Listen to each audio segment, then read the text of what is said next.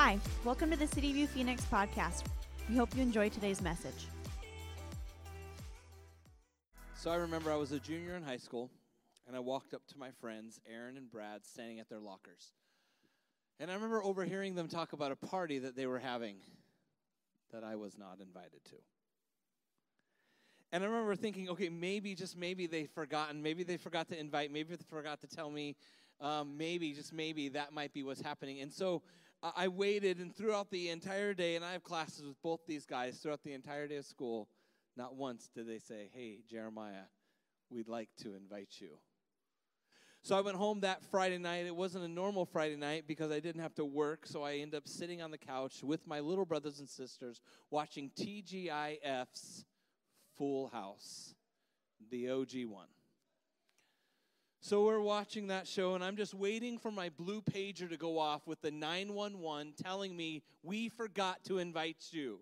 But no, no invite. So woke up Saturday morning, and in my home, Saturday was for chores, and we did chores, and I'm having to go out and pull weeds and do all that kind of yard work. But the entire time, I'm thinking, I missed out on the party of the year. Sunday morning, I'm at church because that's what good church, church boys do. Thinking, I wonder if my friends remembered me at all. Monday, I roll into school, and not one, not one thing is mentioned. Not one thing is spoken about Jeremiah wasn't invited. Jeremiah, you missed it. Not one thing. Well, the reason why I wasn't invited was they knew I was a good church boy, and you don't invite good church boys to drinking and drug kind of parties. But the thing is, I still felt like I missed out. All they had to do was invite me. I might say no.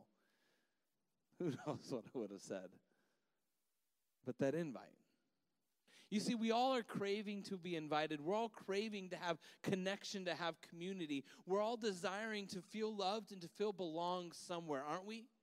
As a people, we all want to know that somebody notices if we're missing. Somebody notices if we're not there. Somebody notices that, that maybe, just maybe, you didn't make it to that one thing. We're all hoping. And I wonder how many people in our lives are waiting for an invite to meet Jesus. I wonder how many people in our lives are waiting for an invite to meet the one that somehow got you through the hardest days of your life.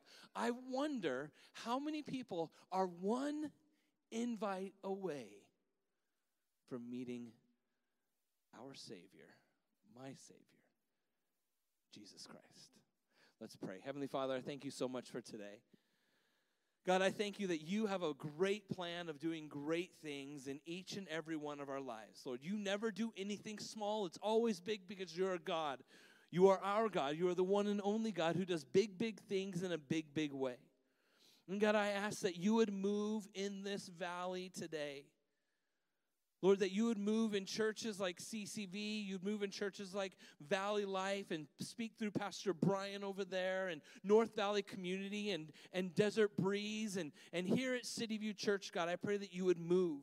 Lord, I pray that you would start a revival and start it in us. Start that, that desire and that passion and something, put something in us that where we realize we've got to share you with our friends and family, God, that we don't have much time. Jesus, I ask that you'd speak to us and challenge us in your word today. And it's in your name, Jesus, that we pray. All God's people said, Amen. Well, hey, welcome to City View. If you're joining us online, I want to say good morning, good afternoon, whatever time of or whatever day you're watching, welcome. And I'm so glad you decided to join us. And if you're here in person, hi, how are you? I hope you're doing great. So I had I had a, a sort of a bad thing last service. I'm allergic to grapes. Okay? I've known this since I got allergy tested, but I never thought it was that bad because I still I used to still eat them on occasion. Over the summer though, I started eating them and I had a reaction. So I thought maybe I shouldn't eat grapes. I don't ever take the toast at a wedding because I know that if I drink any any drop of wine, it's concentrated grapes. But I've never had a reaction to the Lord's Supper, to communion, because that's God's thing. But you see, God made my body allergic to grapes, so I take it this morning, and it's only that big of a cup, okay? You saw. And I turn to my wife, I go, honey, I think I'm having an allergic reaction right now. She goes, Are you serious? Do you have any Benadryl? I said, No, I don't carry Benadryl with me. Somebody said, You should carry an EpiPen. yeah, I should. So she runs and finds me a Benadryl, and I she t- gets it to me right after I do my whole story, and I take it, and I could feel like I even now Benadryl. So you know, Benadryl for some of you makes you tired. For me, it does the opposite. It heightens all my senses. Sort of makes me like Spider Man. Um, my senses are raised, like everything is sort of like heightened. My energy level goes up. If I take it at night, I will not go to sleep. But that's how my morning is. So I didn't die. But hey, if I want to invite you, come to our Good Friday service this week. I can't wait to share the word that God's put on my heart out of Romans chapter 8. Um, and just looking at how when God says, and, and he did not spare, he yet he did not spare his own son, but he delivered him up for us all. And just looking at that passage, I can't wait for Good Friday. It's going to be a great service. It's just remembering Jesus. And then Easter is coming. Easter's coming, and Jesus, it's that day we celebrate his resurrection. So we're in this series called Who's Missing. The whole idea is if you look around, we have open space, don't we? We opened up our rows today, if you didn't notice. Break every chain. Um, but there's lots of room left. We live in a city of over 7 million people, and over 90% of them do not go to church. If every church was full next weekend, we wouldn't even grab everybody. We live in a valley that desperately needs more churches, more godly men to lead congregations, more godly men and women to lead people, not men, men and women, to lead people and to tell them about Jesus. So we're in this, this I, we're looking at Luke chapter 14 today. If you have a Bible, please turn to Luke chapter 14. If you don't have a Bible, you can look on YouVersion Bible app, it'll be there, or I'm going to have the verses behind me. Luke chapter 14. Picking it up in verse 16, Jesus is speaking. And Jesus tells the story. He says, A man was giving a dinner, and he invited many. And at the dinner, at the dinner hour, he sent his slave to say to those who had been invited, Come, for everything is ready now. But they all alike began to make excuses. The first one said, I have bought a new piece of land and I need to go out and look at it. Please consider me excused. Another one said, I have bought five yoke of oxen and I am going to try them out. Please consider me excused. And the, uh, the third one, he said, I have married a wife. For, there, for that reason, I cannot come. He's the only one who was rude and disrespectful to the inviter. The first two said, Please. This one said, I don't even care. And the slave came back and reported to his master. And then the head of the household became angry. And he said to his slave, Go out at once to the streets and the lanes and the cities and bring here the poor and the crippled and the blind and the lame. And the slave said, Master, what you have commanded has been done. And still there is room. And the master said to the slave, Go out into the highways and along the hedges and compel them to come in so that my house may be filled. For I tell you, None of those men who were invited shall taste my dinner. So, Jesus here in, in chapter 14, he's, he's telling these stories. And in verses 1 through 6, he tells the story about this, this super self righteous religious person that invites Jesus over for dinner. And while Jesus is having dinner, there's this poor man who has been sick with dropsy, a disease, for so many years. And Jesus tells him it's on the Sabbath, a day you're not supposed to do any kind of work, a day really you're not supposed to even touch sick people. And Jesus says, Is it wrong for me to do this? You see, here's what Jesus always does Jesus always is, he's always breaking these three things. He's breaking social barriers, he's breaking um, racial barriers, and he is breaking economical barriers. That's what he's doing. He's breaking those barriers. And so many things that he does, he is stretching people's faith, he's stretching their idea of how big God's love really is. That's what Jesus does all throughout Scripture. When you look at Jesus, he's always making the religious uncomfortable. Always. He loves it. And I wonder if he just sat back and was like, man, I wonder how uncomfortable, how squirmy they're going to get today. That's what Jesus, you think some church you get uncomfortable? Man, if Jesus preached on this stage, I, he, I, I would be uncomfortable. I'd be like, oh, that hurt, God. That, yeah, I am lazy. Yeah, I don't do enough. Yeah, I'm not. You know, I, I feel like Jesus, He loves to make us uncomfortable because it's when we're uncomfortable that we can do some of the most amazing things. And so he first tells the story about how he was in this home and, and how they, they weren't welcoming to this poor man. Then he tells another story about how we shouldn't crave to be first. We shouldn't crave to have the, the places of honor. We shouldn't crave to be noticed. This, this, this prideful idea. He said, but we should crave to be humble and let somebody notice you. Let somebody invite you to have the seat of honor. Don't go and put yourself in a place that's not. And then Jesus tells this other story from the perspective of the host. The first story was the perspective of the guest. And now he tells it from the perspective of the host. Now, in those days, when somebody would throw a party, you would only invite those that could throw a party equally as good as you. So you would only invite those who would invite you back to a party that might be better than yours. Here's an example I invite you to my house for steak dinner. But I intend for you to invite me back to your house for an even better dinner. So you invite me now to your house for a steak and lobster dinner. And I tell you, I'm allergic to shellfish. Either way, it doesn't matter, but that's the truth. So don't ever invite me to eat shrimp and shellfish. You'll kill me. Um, and then I say, hey, you know what? Come, come over to my house. I want to invite you to a dinner at my house. They're like, man, how can he one up me? He says, hey, I invited a chef what do you want for dinner? Because I've got everything on the menu. And so that's the idea. Those are the only people that would be invited to the parties is those that would that could be invited that would invite you back. So that's that all these people listening, they understood the story. They understood that the inviters, the ones you're inviting, they have to be worthy to invite. It's opposite in Jesus' economy. In Jesus' economy, you don't have to be worthy of the invite. You're invited for being you because He made you worthy. He made you that way. And so Jesus tells the story. Luke chapter 14, verses 16 and 17, Jesus says, and he says, A man was giving a dinner feast and invited many. And the dinner hour, and at the dinner hour, he sent out his slave to say to those who had been invited, Come, for everything is ready. So, in this story, you have two main characters you have the host, and you have the slave.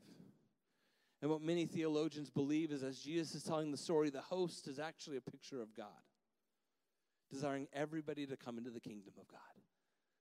And the slave is Jesus, who the host sends out to go and do the inviting. So, if you can picture this, as the Jews would understand this understanding that the slave, the servant, was the one spoken of throughout the Old Testament that God is going to send, and that the host is God, and that He's inviting everybody to come into the kingdom of God, that they might have a saved, that they might have a changed life. And so, that's the story. So the, ho- the, the slave, he goes out into the city and he goes out and invites those. And what they would do is they would tell everybody, hey, please I want you to know, save the date, but they wouldn't tell them the date until the party is ready. Totally, you can't do that nowadays because our schedules are booked out months in advance. So I say, hey, Jeremiah, when can we meet? And I go, ah, in a few weeks because my schedule is crazy booked. And so that's this. But in those days, what would happen is somebody would, would they would prepare the dinner, prepare the dinner. All of a sudden, they'd say, okay, it's ready. Now come and everybody who was invited would drop what they were doing and they would come. But not today. So then we pick it up in verses 18 through 20. It says, But they all alike began to make excuses. The first one said to him, I have bought a field and I must go and see it. Please have me excused. And another one said, I have bought five yoke of oxen and I go to examine them. Please have me excused. And the third one said, I have married a wife, and therefore I cannot come. We all give excuses, don't we? Anybody ever give a really dumb excuse? Anybody ever have your dumb excuse caught? Who? Who's ever had their dumb excuse caught? That's a terrible moment, isn't it? So in here we see three different excuses. The first excuse, the person says, Excuse me, please, I must go. I have better things to do. You know, and it's like, but, you know, I would, but, I would, but, that, that, that, that you name what your excuse would be. Or, I can't because, dot, dot, dot. You name the excuse that would be. Or, I'd be there if, and how many of us, we give so many excuses on why I can't make it to church on Sunday, or, or people on why they don't want to come, or we make all these excuses on why we don't want to serve, or why I can't help, or why I don't want to go. We have all these excuses. And God's like, I just want to use you. I just want to speak to you. I just want to speak life in, into your life. But we have these excuses that limit what God can do in our lives. Excuses on why we don't. And then the second guy says, Hey, Jesus, I'm too busy. I'm too busy. Here you got the person trying to save somebody else and, like, sorry, I'm too busy. And how many of us know people that we've been trying, we've been praying, we've been inviting, we so desire to see their lives change, and they're just too busy? How many of us can be too busy to go and do and see God move in so many different ways? Whether it's serving in an outreach opportunity, reaching out into our community, I get busy, I get it. I was busy, I'm always busy. My life is full of busy. But we can be so busy with things that are not important that we miss the very things that are. Busy. We can be so busy with, with these things. And this guy says, I'm too busy. He pretty much says, I bought a car that I haven't test driven yet. Who does that? I mean, unless you're rich, unless you're super wealthy and you can just do that and buy cars, which I can't do. I can't do that. I, I, I don't go. I still drive my 2006 Scion XB. Car gets me everywhere. But I wouldn't just go buy a car just now. There's other people, but Jesus is trying to tell these extravagant, these crazy ideas. They'd say, "What you, how, you have to go and test drive your oxen first? You already know they work. You bought them because they were good quality. You, are making these excuses, and Jesus is talking was trying to get us to understand how many of us make excuses on why we don't want to live this kingdom kind of life. How many of us we, we don't want to live this life that is that is it can change so many lives and we make excuses. And so we have the first guy that says, I have better things to do. The second guy says, I'm too busy. And the third guy says, I have something more important. No, the third guy is actually the saddest. His priorities were wrong. wrong. You're like, but he's married. Yeah. This wasn't his first day of marriage. It's just he's newly married. And he misses the whole idea of what his excuse is I, I, I, I, my priorities out of, out of whack. I need to focus on this. When what his focus should have been is I need to invite my bride to meet the king. And I wonder how many of us, our priorities out of whack, and our, we haven't even invited our kids to meet the King Jesus because we're so busy. We can be so busy with work that we come home and we don't even spend that time. And I, I have to admit, I can do the same thing where I don't make Jesus a priority in my home. I make busyness and all these other things. And I have to check my heart constantly and make sure that we are not too busy to make sure Jesus is at the center of our lives at home. And this guy, he was so busy. His priorities were so out of whack, he didn't want to introduce his wife to the king. These excuses, these excuses that we can come up with on God, why? And, and it's so sad. I, I think I've shared this with you before, but the statistics say that a person who, the average person who goes to church goes 1.7 times a month.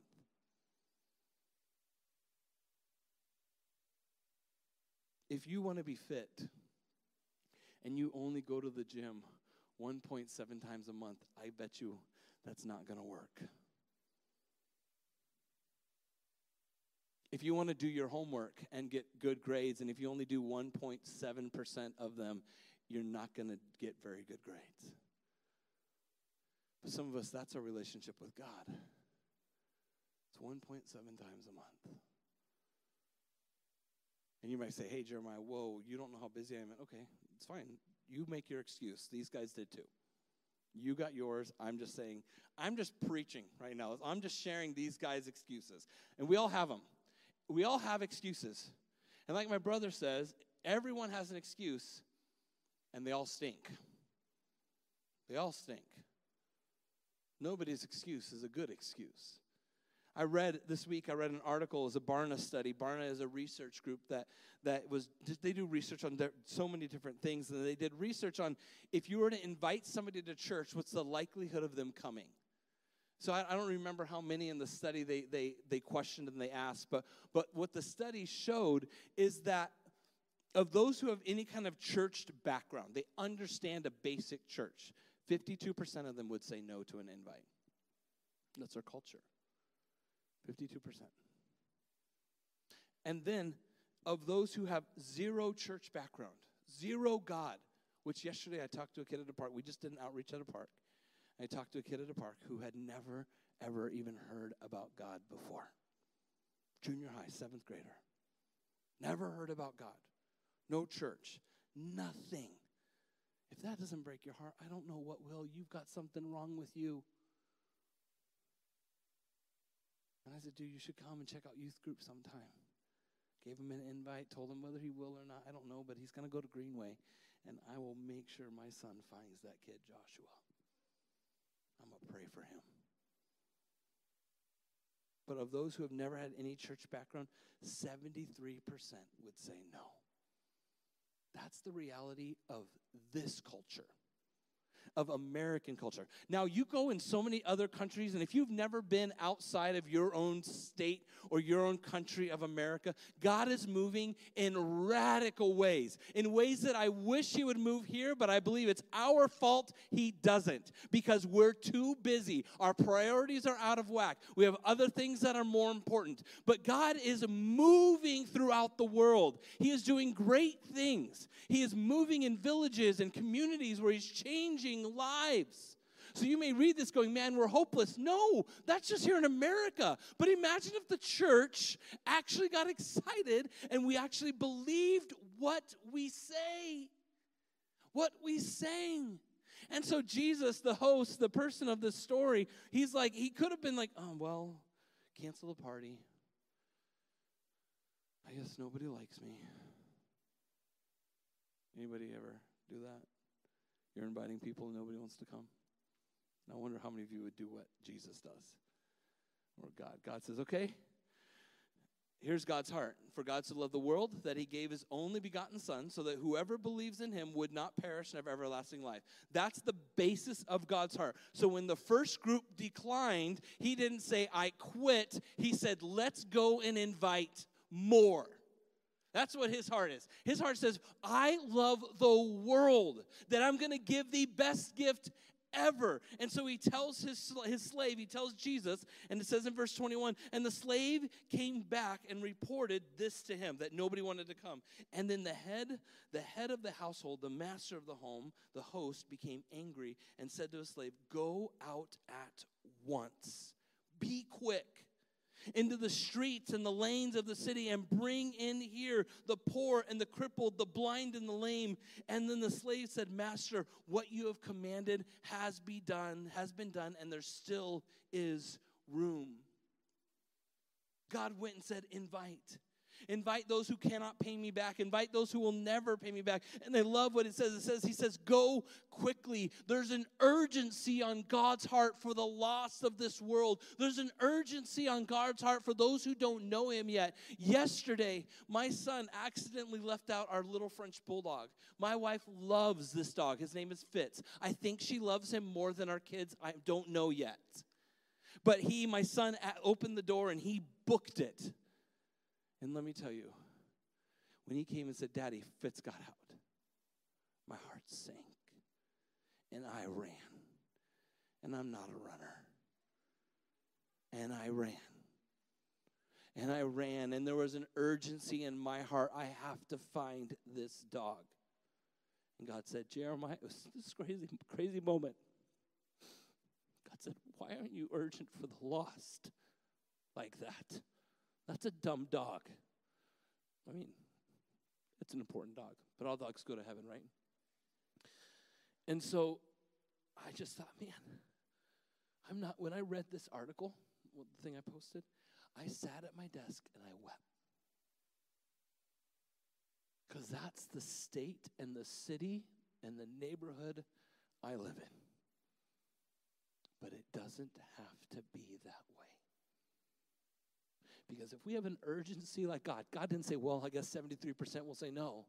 God said, Go and invite. And then he comes back, the servant comes back, he says, There's more room. He says, Let's go and invite more. I don't want any room left. I want it packed. I want this party hopping. I want everybody inside. You look at God in the Bible, he's throwing parties throughout. You look at Revelation, it's the biggest party of all time. You eat for seven days.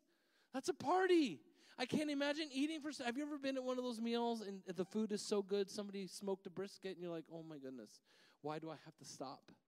It's gonna be a seven day of no stopping, no gaining weight, no worrying about calories. You don't have to count it. No more keto. If you want to eat the bread, the, the rolls that made, you know, you can eat it, and that's that's just gonna be beautiful. And we see this master, and he says, Okay. And says in verse 23, and the master said to the slave, Go into the highways and along the hedges and compel them to come in so that my house may be filled. May be filled. Here we see the vastness of God's heart. We see how great it is, how he says, go into the dark places, go into the hidden places, and compel. The word compel means to persuade them. And what he's meant here, he says, I know a lot of the people that you're going to invite are going to feel unworthy. I know the people that you're going to invite are going to feel too broken are going to feel too dirty, are going to feel like God has hurt them, are going to feel like, like God has abandoned them. They're going to feel like they have hurt me. They're going to feel like I that like they there's no way I'd ever love them. The people that you're going to invite, they're going to feel like there's no way there's a God in heaven who could ever accept me. This word compel, it has this idea of to go and to remove any fears that might be hindering them from accepting. So you know what that means? It means this servant went and said, Let me tell you about my master who loved me when I'm the most broken, who cared for me when I could not care for myself, who welcomed me when I was not welcome. That's my master. Come and see. Come and meet this Jesus, this God that loves you. That's what compel means. And so God says, Go and come compel them to come. Compel them to come. And so he goes and they come. And I want to encourage and challenge you who are you going to invite? Who's on your mind and on your heart? That you're like, you know what? I know. I've been inviting this friend for years and years and years. They're not here yet. February of 2020, right before the world stopped and everybody, everything happened. We had a service in here praying that God would give us this building. He didn't give it to us yet. Yet. But I had each person that came, we had about 220 people that came. I told everybody to write a name on a three by five card of somebody that doesn't know Jesus that they want to meet, that they want them to meet Jesus. So we had all of these pews. Over 700 names were written. This place would be full.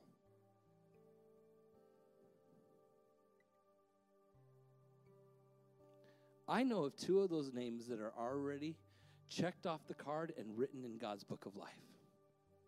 Okay?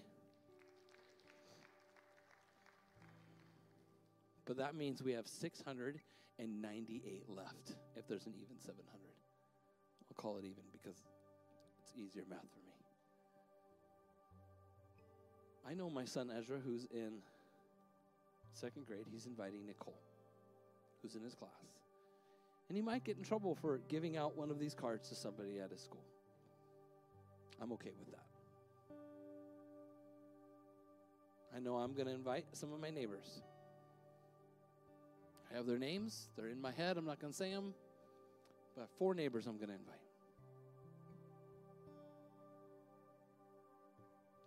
We would hate for somebody to miss out on the biggest invite of their life. God says, Go. I want it full. And maybe you are that person today. You are, today you are invited. And you never realized that the God of heaven wants you. You never realized that the God in heaven loves you. You see, next week we celebrate what is called Easter. And Easter is when we celebrate when Jesus rose from the dead. You see, every religion celebrates something. But the problem is, you can only celebrate something to its fullest when it actually fulfilled what it said. You know, got Muhammad, who many people celebrate and believe, yet Muhammad is dead. You have Buddha, which many people believe, and I know you guys can not like what I'm about to say, but many people believe and they follow him and his teachings. But guess what? He's dead. You have many people who who follow Mormonism and all of those and that religion. And guess what? But Joseph Smith, their prophet, is dead. You have many people who believe and they follow Mary with a passion, Jesus' mom. But guess what? She's dead. And then you have the Hindu religion, which have gods after gods. And all those gods, what they do is they demand from you. They say, Give, give, give. We want this. We want this. And I've been to countries. I've been to India. I've been to Thailand. I've been to countries where I've watched this worship of these gods where they're giving and they have nothing. And the God gives them nothing back. But Jesus, our God, is the only one where God said, Son, will you die for the world? So that they may have life so that they might be forgiven of their sins, so that they might be set free, so they can be better moms and better dads and better, better husbands and wives and better men and better women, so they can become the people that they so crave to be. Son, Jesus, would you do that for me? And it's only Jesus. He is the only God who not only died, but conquered death and rose again. So why do we celebrate? It's because we can celebrate a God who wasn't, he's not dead in the grave. I've been to Israel. I've seen the empty tomb. And guess what? It's still empty. He's still reigning in heaven. So why do we want to share? Why do we believe? Because he's changed my life. And I believe he can change yours. I believe it. I believe it. I believe it. And if you're in here today and you never had a life changed by Jesus, You've never realized that He loves you and He cares for you and He wants to do amazing things in you, but you realize it today. Pray with me.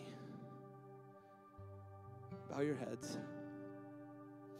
Say, Jesus, I didn't know you did all that for me. I didn't know you died so that I could be forgiven, so that I could be set free from my guilt and my shame. Jesus, I didn't know that you rose from the dead, but I believe today and Jesus, I ask that you would forgive me. Jesus, I believe in you. I believe you died on a cross and you rose again. Jesus, I ask that you would move in a powerful way this year, that we would see revival in our city, that you would do greater things than we could ever imagine or think. Jesus, I ask that you would stir in our hearts, put in our minds the name, the person that we are going to invite. And Lord, I ask right now that you would be, Lord, moving in their lives and may they realize they need you because you are the only one who can satisfy. It's in Jesus' name that we pray. Thanks for listening. For more information, check out our website at cityviewphx.com or download the CityView app on the App Store.